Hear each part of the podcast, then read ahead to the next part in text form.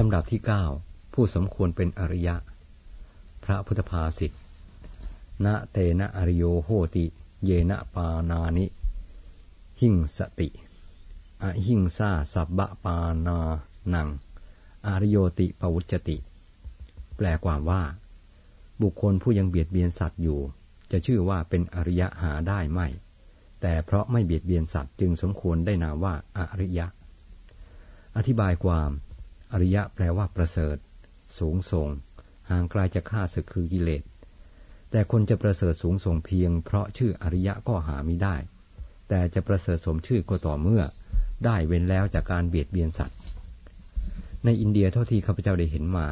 พวกคนอินเดียใช้แรงสัตว์อย่างทารุณเหลือเกิน ไม่ว่าจะเป็นม้า วัว ควายหรือ ลา เลี้ยงอย่างเลวแต่ใช้งานหนักอย่างที่เราไม่เคยได้พบเห็นในเมืองไทย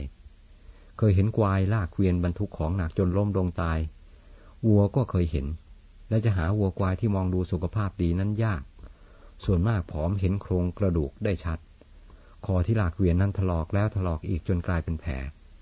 ถึงกระนั้นก็ยังต้องลากเกวียนขนาดเท่ารถบรรทุกขนาดใหญ่ เทียมสองตัวบ้างตัวเดียวบ้าง รถม้าที่ลากคนม้าตัวเดียวสารถีบรรทุกคนเสียถึงเก้าถึงสิบคนวงเล็บเปิด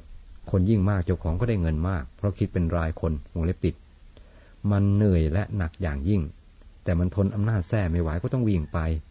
วิ่งไม่ไหวล้มลงตายก็เคยมีเคยเห็น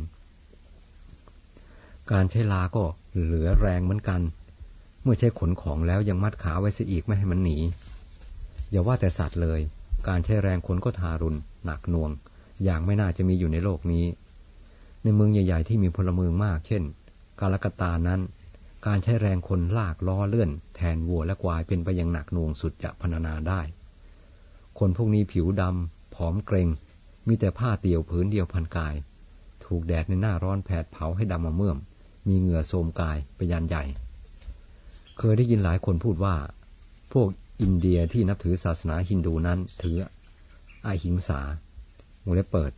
การไม่เบียดเบียน เช่น การไม่ฆ่าสัตว์เป็นต้นวงเล็บปิด อย่างเข้มงวด แต่เมื่อไปเห็นการใช้แรงสัตว์หรือแรงคนของพวกเขาแล้ว รู้สึกว่าพวกเขาเบียดเบียนสัตว์อยู่ทุกวัน อาจเป็นเพราะความยากจนนั่นเองทำให้พวกเขาคิดถึงแต่เงินรายได้ที่อาศัยสัตว์เป็นผู้ช่วยหา